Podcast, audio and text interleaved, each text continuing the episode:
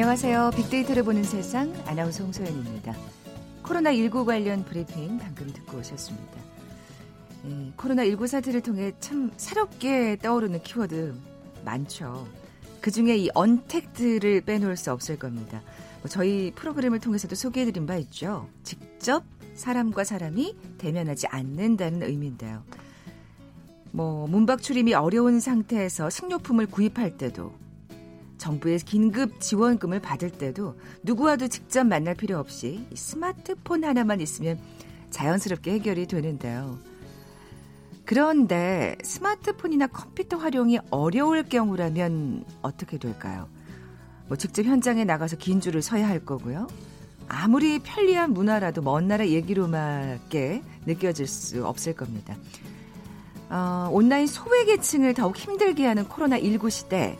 그래서 untact divide라는 용어가 등장했다고 합니다. 잠시 후 2020 hot trend 시간에 자세히 빅데이터 분석해 볼 거고요. 한 주간 화제가 된 IT 분야의 hot issue, 이어지는 글로벌 트렌드 따라잡기 시간에 살펴봅니다. KBS 제일 라디오 빅데이터를 보는 세상 먼저 빅퀴즈 풀고 갈까요? 오늘은 IT 용어를 맞춰주시면 됩니다. 뭐 요즘 이 스마트폰 생활의 필수품이죠. 스마트폰 외에도 다양한 기기들을 함께 연결해서 사용하는 분들 참 많습니다. 뭐 태블릿 PC라든지 스마트워치, 인공지능 스피커, 가상현실 헤드셋 이렇게 스마트폰과 함께 사용하는 다양한 정보기술 기기들을 부르는 용어가 있습니다. 이것은 스마트폰이 지원하지 않는 기능을 보완해 주기도 하고요. 뭐 새로운 스마트폰을 사지 않고도 여러 가지 새로운 기술을 경험할 수 있게 해주기 때문에 편리하게 사용하는 분들 많죠. 뭐라고 부를까요? 보기 드립니다. 1번 와이파이, 2번 클라우드, 3번 second device, 4번 post 코로나. 오늘 당첨되신 두 분께 커피와 도넛 모바일 쿠폰 드립니다. 휴대전화 문자 메시지 지역번호 없이 샵 9730, 샵 9730. 짧은 글은 50원, 긴 글은 100원의 정보 이용료가 부과됩니다. KBS 라디오 어플 콩은 무료로 이용하실 수 있고요. 유튜브로도 함께 하실 수 있습니다. 방송 들으시면서 정답과 함께 다양한 의견들 문자 보내주십시오.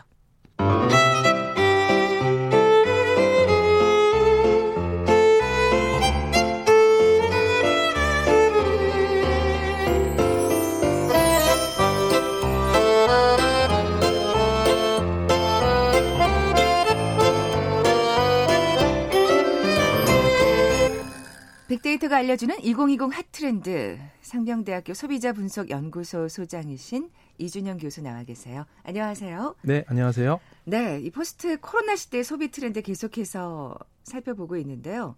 지난 시간에는 코로나 divide, 그러니까 코로나 사태로 인한 양극화 문제에 대해서 살펴봤는데 이것도 또 divide네요. untact divide. 네, 네, 그렇습니다. 우선 이제 untact라는 것은 접촉을 의미하는 그 contact에다가 부정접두어 un을 붙인 예, 한국식 신조고요. 네, 네. 비접촉, 비대면을 의미하는 거고 이게 예, 오프라인이 아니라 이제 온라인을 통해서 이제 주문을 하거나 또 오프라인에서도 우리가 무인 시스템을 이용하거나 또 자동 주문 음. 기계 음. 이런 것들을 활용하는 것을 의미를 했죠. 특히 이제 코로나 19가 이제 접촉에 대한 공포를 만들면서 네. untact의 중요성이 굉장히 커지고 있고요.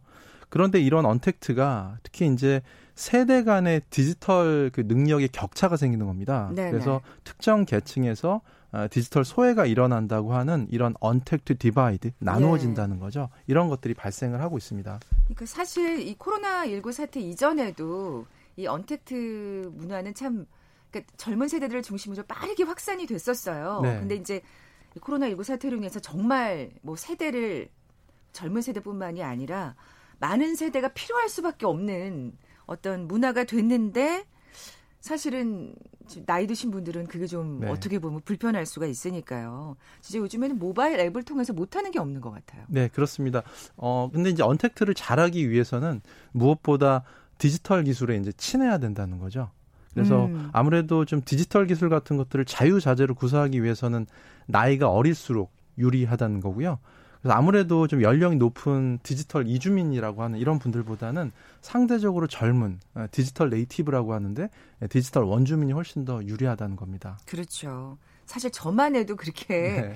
어, 온라인 쇼핑은 최근 좀 시작을 한 것 같은데 이 모바일 앱으로 뭘 하는 거는 아직 잘 친숙하지 않거든요. 저 같은 경우에도 정말 젊은 세대 보면 다른 인류라는 느낌도 들고요. 네, 네. 그렇습니다. 그래서 어, 폰을 사용하는 인류라는 표현으로서 포노 사피엔스라는 그런 아, 명칭이 그렇군요. 부여가 되는 거고요. 이것도 또 새로운 용어네요. 네, 그렇습니다. 그래서 어, 특히 이제 디지털 이주민인 그런 기성세대, 특히 이제 고령자분들 같은 경우는 온라인이나 모바일에 익숙치 않다는 겁니다. 그렇죠.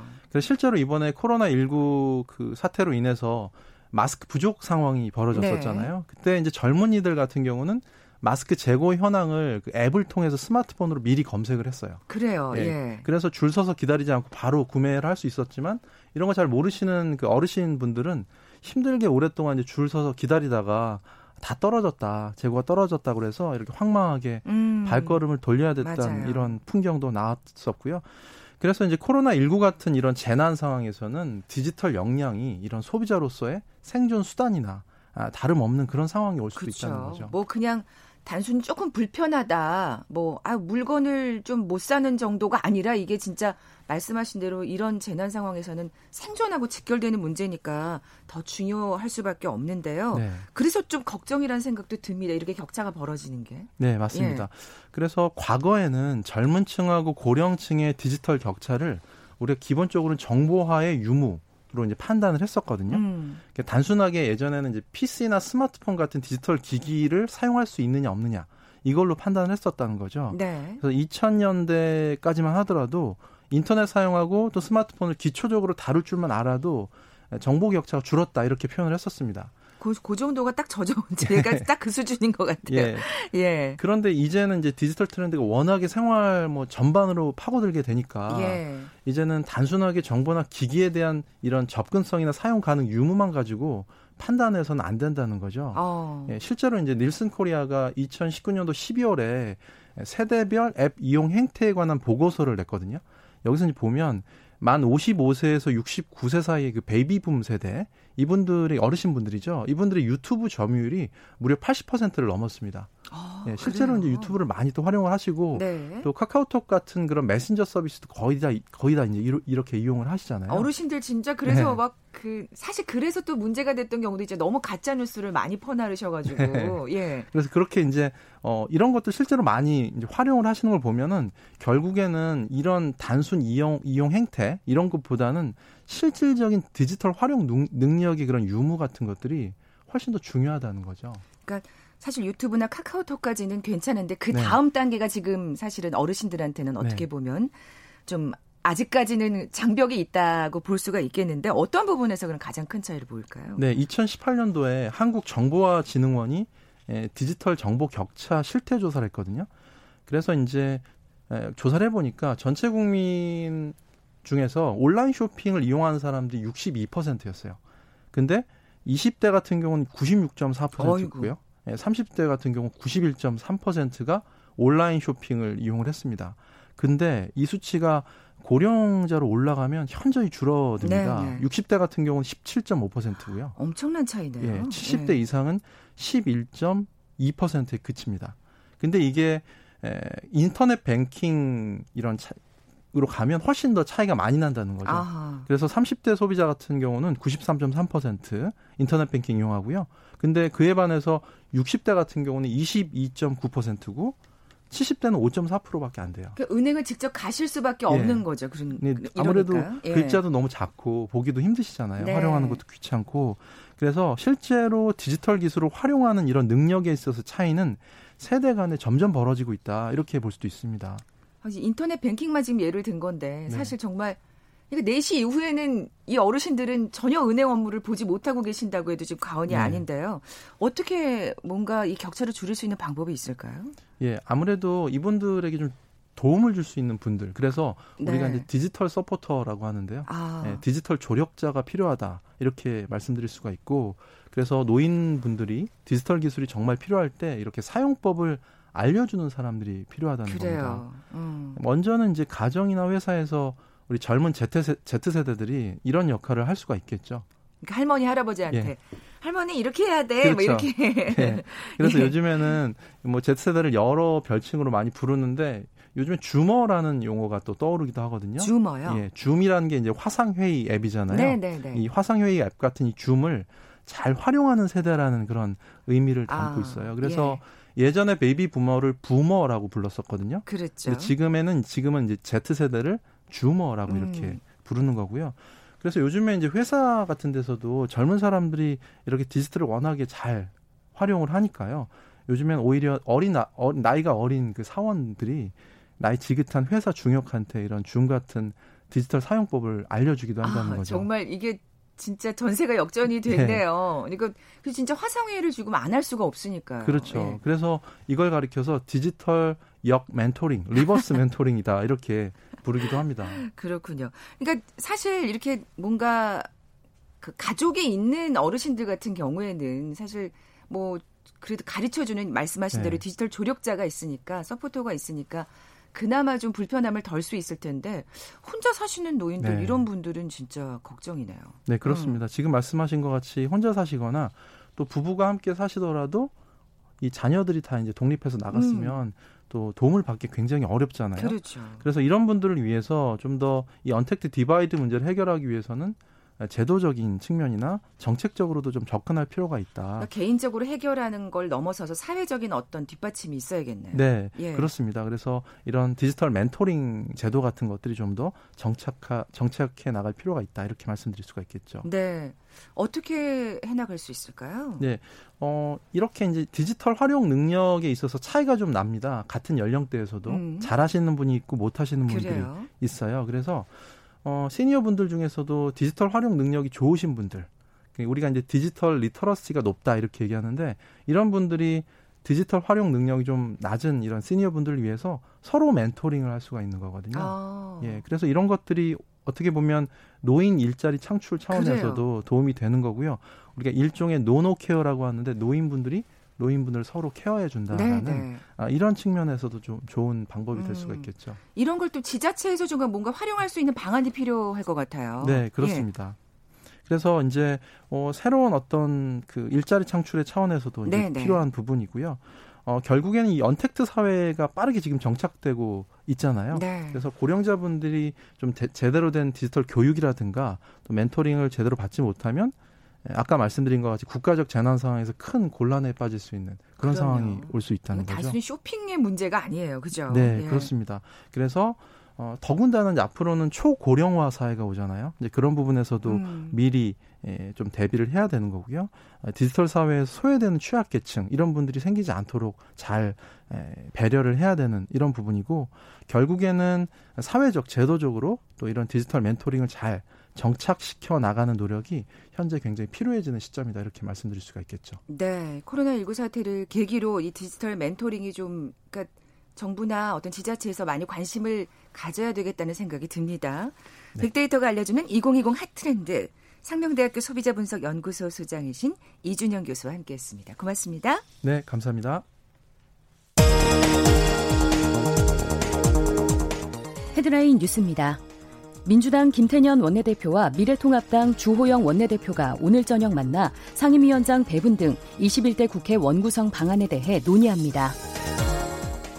홍남기 부총리 겸 기획재정부 장관이 지난 1분기 성장률은 마이너스 1.3%였는데 2분기는 1분기보다 더 어려워 성장률을 마이너스 2% 초반까지도 생각하고 있다고 밝혔습니다.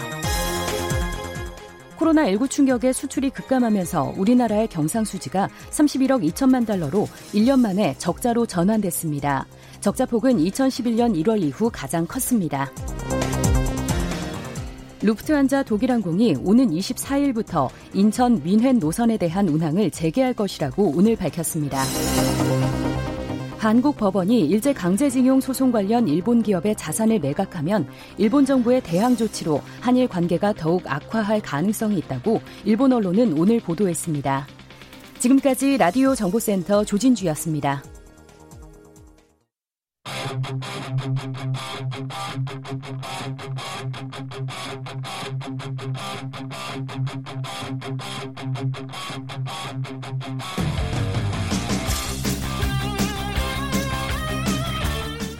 궁금했던 ICT 분야의 다양한 소식들 재미있고 알기 쉽게 풀어드리는 시간이죠. 글로벌 트렌드 따라잡기. 한국인사이트 연구소 김덕진 부소장 나와 계세요. 안녕하세요. 네, 안녕하세요. 김덕진입니다. 네, 먼저 빅퀴즈 내주십시오. 네, 오늘 IT 용어 맞춰주시면 되는데요.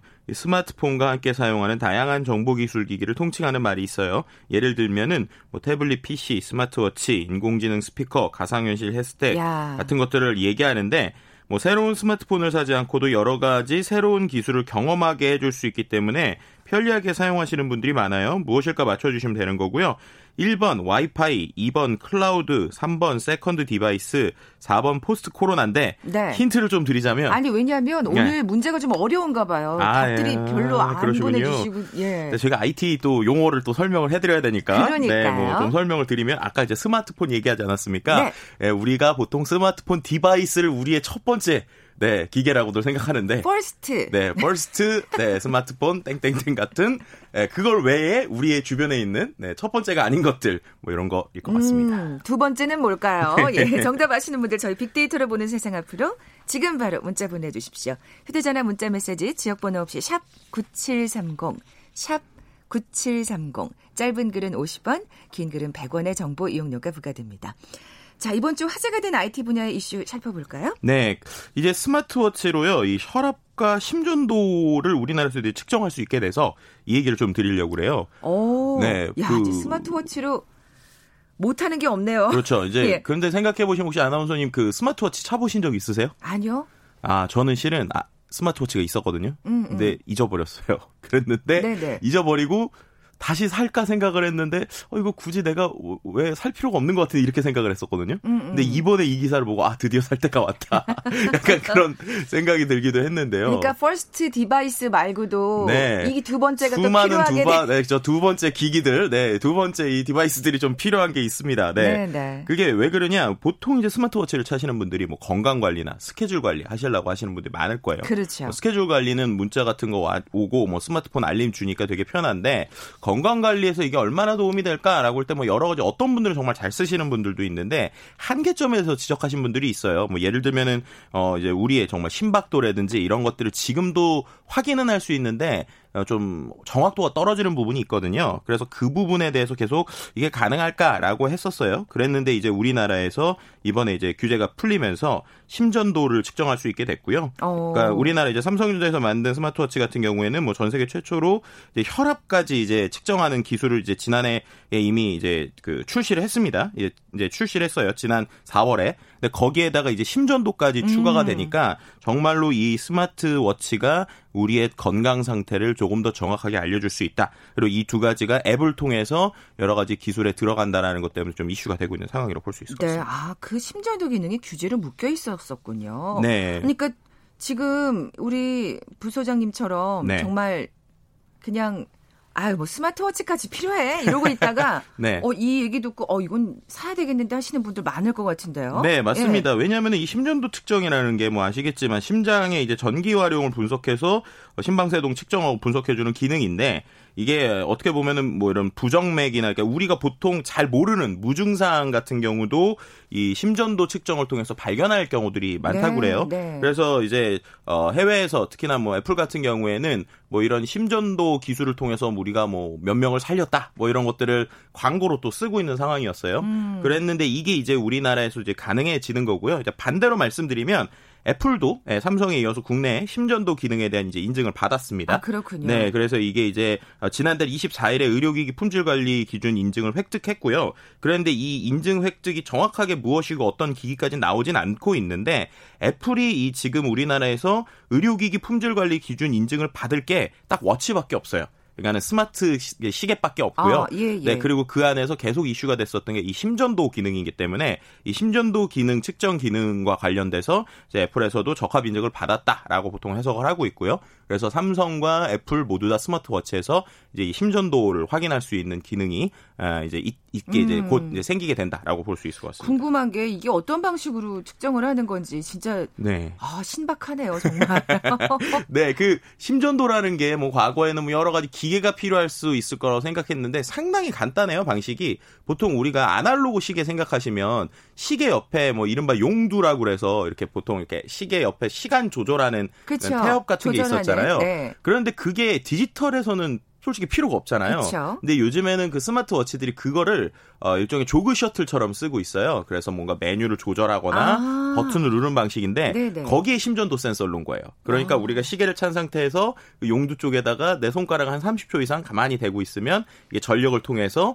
제 심전도를 확인하는 거죠. 그 조그만 그 버튼 같이 생긴 걸로 네. 심전도를 측정할 수 있는 거군요. 그렇죠. 그럼 그렇게 확인이 아. 되면 이게 저의 일반적인 심장 어, 박동과 패턴을 이제 분석을 해서 이제 기존에는 이제 심전도 말고 일반적인 심박 같은 경우에는 이미 앱, 그 스마트워치가 이제 측정을 해서 앱에 개- 기록을 해놓고 있거든요. 그럼 그거랑 비교해서 어 조금 뭐 패턴이 이상한 것 같다, 조금 이상한 것 같다라고 하면 이제 그걸 얼, 이제 알림을 주는 거죠. 네, 얼러팅을 네. 해주는 방식으로 이제 되고 있는 게 이번 심전도 측정을 하는 방식이라고 생각하시면 되고요. 그러니까는 사용자는 그냥 간단하게? 그, 예, 그냥 위에 음. 옆에다가 시계에다가 대고만 있으면 얘가 알아서 내 건강을 측정해주는 뭐 이런 방식으로 볼 수 있을 것 같습니다. 가뜩이나 뭐 심장이 좀 안 좋다 하시는 분들한테는 정말 반가운 소식이라고 할 수 있겠는데요. 네. 저는 이게 지금 대단하다 이렇게 생각하고 있는데 이게 이미 기술적으로는 탑재돼 있었다면서요. 네, 맞습니다. 이게 실제로는 2018년도부터 이미 기술적으로는 탑재가 돼 있었어요. 어, 네. 근데, 근데 그 규제를 했기 때문에 사실 지금까지 네, 묶여 있었던 맞습니다. 건가요? 네, 아. 그러니까 해외에서는 뭐 예를 들면 이게 ECG 기능이라고 하는데 이게 뭐 미국, 영국, 독일, 캐나다, 프랑스 등 35개국에선 이미 사용을 하고 있었어요. 그랬는 이제 국내에서는 이게 이제 기능이 있음에도 아직은 이제 인증이 나오지 않고 정부에서 인증을 안 해주다 보니까 우리나라에 들어오는 애플워치에는 이 기능이 막혀 있었습니다. 음. 근데 이제 몇몇 유저들은 또 이거를 일종의 해킹 비슷하게 하셔가지고 약간 이제 우회 편법을 쓰셔가지고 그러네. 미국에선 됐었으니까 예. 이걸 사용도 하고도 있으신 분들도 아, 일부 있었어요. 정말요. 네, 그랬는데 이제 이게 아니라 이제 아예 심전도가 이제 되는 예, 이제 기능이 활성화가 돼 아직은 안 됐지만 어찌된 인증을 받았기 때문에 곧 이제 누구나 이제 편하게 쓸 수 있을 것으로 예상을 하고 있습니다. 네, 참. 이 규제가 풀림으로 인해서 참 예, 많은 게 또 변하겠다는 생각이 듭니다. 우리 생활이. 네, 맞습니다. 예. 지금 말씀드렸던 것처럼 뭐 애플에서는 2018년도부터 있었고 이제 삼성에서도 있었는데 또 삼성이 이번에 또 요것과 같이 낸 게 어떻게 보면은 이제 그 사람의 혈압까지 측정하는 기술은 이제 이건 음. 세계 최초로 지금 만들었어요. 이야. 그러니까 이 두 가지 기술이 합쳐지면 보통 우리가 병원에 가서 제일 많이 그냥 측정하는 것 중에 하나가 혈압이나 이런 심전도 같은 것들인데 이런 것들을 굳이 병원에 가지 않고도 내가 기본적으로 내 건강을 모니터링할 수 있다. 라고 하는 게 이제 큰 변화라고 볼 수 있을 것 같고요. 또 한 가지 국내를 넘어서 글로벌적으로 보더라도 이 스마트워치 시장이 최근에 이제 스마트폰 같은 경우는 이제 판매량이 주춤주춤 하고 있는데 이 스마트워치는 오히려 지금 성장세를 유지하고 있어요. 근데 이게 어떻게 생각해 보면 코로나의 영향도 분명히 네, 있는 것 같아요. 네, 네. 왜냐하면 사람들이 건강에 대해서 더 신경 쓰기 그렇죠. 시작하고 내 건강에 모니터링 하는 것들이 있다 보니까 어쨌든 이렇게 지금 되고 있는 부분이 있고요. 뭐 전 세계적으로는 애플이 독보적인 1등인데 삼성이 이제 2위로서 그 다음에 한 13.9%의 점유율을 차지하고 있어서 이 두개 회사가 음. 이러한 건강과 관련된 기술을 통해서 더 얼마나 더 공격적으로 나올 것인지 네. 뭐 이런 것도 좀 기대되고 있는 상황이라고 그러니까 볼수 있을 것 같습니다. 어떻게 보면 제 2의 또 전쟁이 격돌이 되겠네요. 음, 네, 뭐 스마트폰을 넘어서서. 네. 해외에서는 뭐 이미 이런 데이터가 병원에 연계해서 전달이 된다고 네, 네. 맞습니다. 이제 말씀드렸던 것처럼 그럼 이렇게 모인 데이터를 어떻게 쓸까라고 그쵸. 이제 생각을 하는데 그게 더 중요하죠. 네, 그거를 이제 그 해외 특히나 이제 미국 같은 경우에는 미국, 중국, 일본은 제가 데이터를 이제 모으게 되면 어 이제 스마트폰 안에서 그거를 PDF 파일 그러니까 우리가 알고 있는 문서 파일로 출력까지 해줘요. 음. 그럼 그거를 가지고 우리가 꼭 건강 검진 문진표를 하는 것처럼 스마트폰이 내 문진을 해주는 거예요. 아 진짜 편하네요. 네. 그럼 이제 그거를 가지고 병원에 가는데 미국 같은 경우는 아예 또 폰과 그 몇몇 병원이 전산이 연결이 돼 있어서 제가 출력할 필요도 없고 예, 그냥 로그인을 해서 가면은 알아서 제 정보가 그, 그 병원에 가 있는 이렇게까지 지금 사용을 하고 있습니다. 어. 그래서 뭐 이런 심전도 기능과 건강 앱 데이터를 바탕으로 해서 뭐 주요 병원들과 함께 이 이른바 이제 헬스케어 플랫폼이라고 할수 아, 있죠. 네, 네. 이런 쪽이 좀 고도화되고 있다라고 볼 수 있습니다. 자 그러면 우리도 이제 이렇게 규제가 풀렸으니까 네. 원격 의료 얘기가 나올 수밖에 없겠는데요. 그렇죠. 이제 그러다 보니까 이걸 그럼 어디까지 어떻게 쓸 수 있느냐가 또 중요해요. 음. 그런데 아직까지 우리나라에서는 진료 현장에서는 사용이 좀 어렵고요. 환자가 이제 자기 진단용, 참고용으로 쓸 수 있는 게 현재 상황이긴 합니다. 아, 그럼 해외처럼 이렇게 병원과 연계되는 시스템이 좀 필요하겠네요. 네, 근데 어. 당장은 아닌데 네. 이번에 이제 그 다 아시겠지만은 6월 초, 그러니까 5월 말부터 해서 이제 하반기 경제 정책이 나왔어요. 근데 그 경제 정책에 보면 코로나19를 계기로 이제 비대면 의료 사업들이 시범적으로 추진이 지금 되고 있습니다. 음. 그래서 막혀 있던 디지털 헬스케어 분야를 계속 육성하겠다는 거고, 뭐 2021년까지 호흡기 전담 클리닉 1000곳에다가 비대면 진료를 허가하겠 다, 뭐 이렇게 나왔거든요. 아, 그러니까 예. 이쪽에서는 일부지만 어쨌든 이런 데이터들을 병원과 연계할 수 있지 않을까라고 하는 기대감을 가지고 있고요. 어쩔 수 없이 이 시장이 조금씩 어, IT 기반을 통해서 사람들에게 네. 편리하게 도움을 주는 쪽으로 플랫폼이 발전되고 있다라고 해석해 볼 수밖에 없는 것 같습니다. 그렇게 돼야죠. 또 네, 그렇죠. 어, 이게 진짜 또 코로나 19 사태가 또 좀 더 이렇게 촉진시킨 맞아요. 문을 열었다라고 또뭐 어떻게 보면 해석해 볼 수도 있을 것 네. 같아요. SNS 상의 반응은 어떤가요? 네, 그 지금 말씀하셨던 거랑 비슷해요. 그러니까 진짜로 스마트워치가 이러면 손모기의 주치의가 될 수 있다. 뭐 이렇게 음. 이제 해석하신 분들도 있고요. 아 실상에 좋은 걸 좀 빨리 나왔으면 좋겠는데 아직까지 규제 이렇게 막혀서 우리나라에서는 몇 년 동안 못 썼다는 게 아쉽지만 어쨌든 네. 지금부터 잘 썼으면 좋겠다라는 의견도 있었고요. 한편에서는 이렇게 열리는 것이 과연 정말로 정확한 진단을 할 수 있을까에 대한 일종의 의문을 제기하신 그렇죠. 분들도 좀 있긴 있습니다. 그런 부분에 대해서는 또 확실히 또이 스마트워치가 좀 네. 제 기능을 할 수 있도록 잘 보완이 돼야 되겠죠. 네, 네, 예. 맞습니다. 지금까지 글로벌 트렌드 따라잡기 한국인사이트 연구소 김덕진 부소장과 함께했습니다. 고맙습니다. 네, 감사합니다. 자, 오늘 빅퀴즈 정답은 3번 second device였죠. 커피와 도넛 어, 모바일 쿠폰 받으실 두 분입니다. 1417님 기계 치시라고요. 아, 그리고 0358님 정답 보내주셨어요. 두 분께 선물 보내드리면서 물러갑니다. 빅데이터로 보는 세상 내일 뵙죠. 고맙습니다.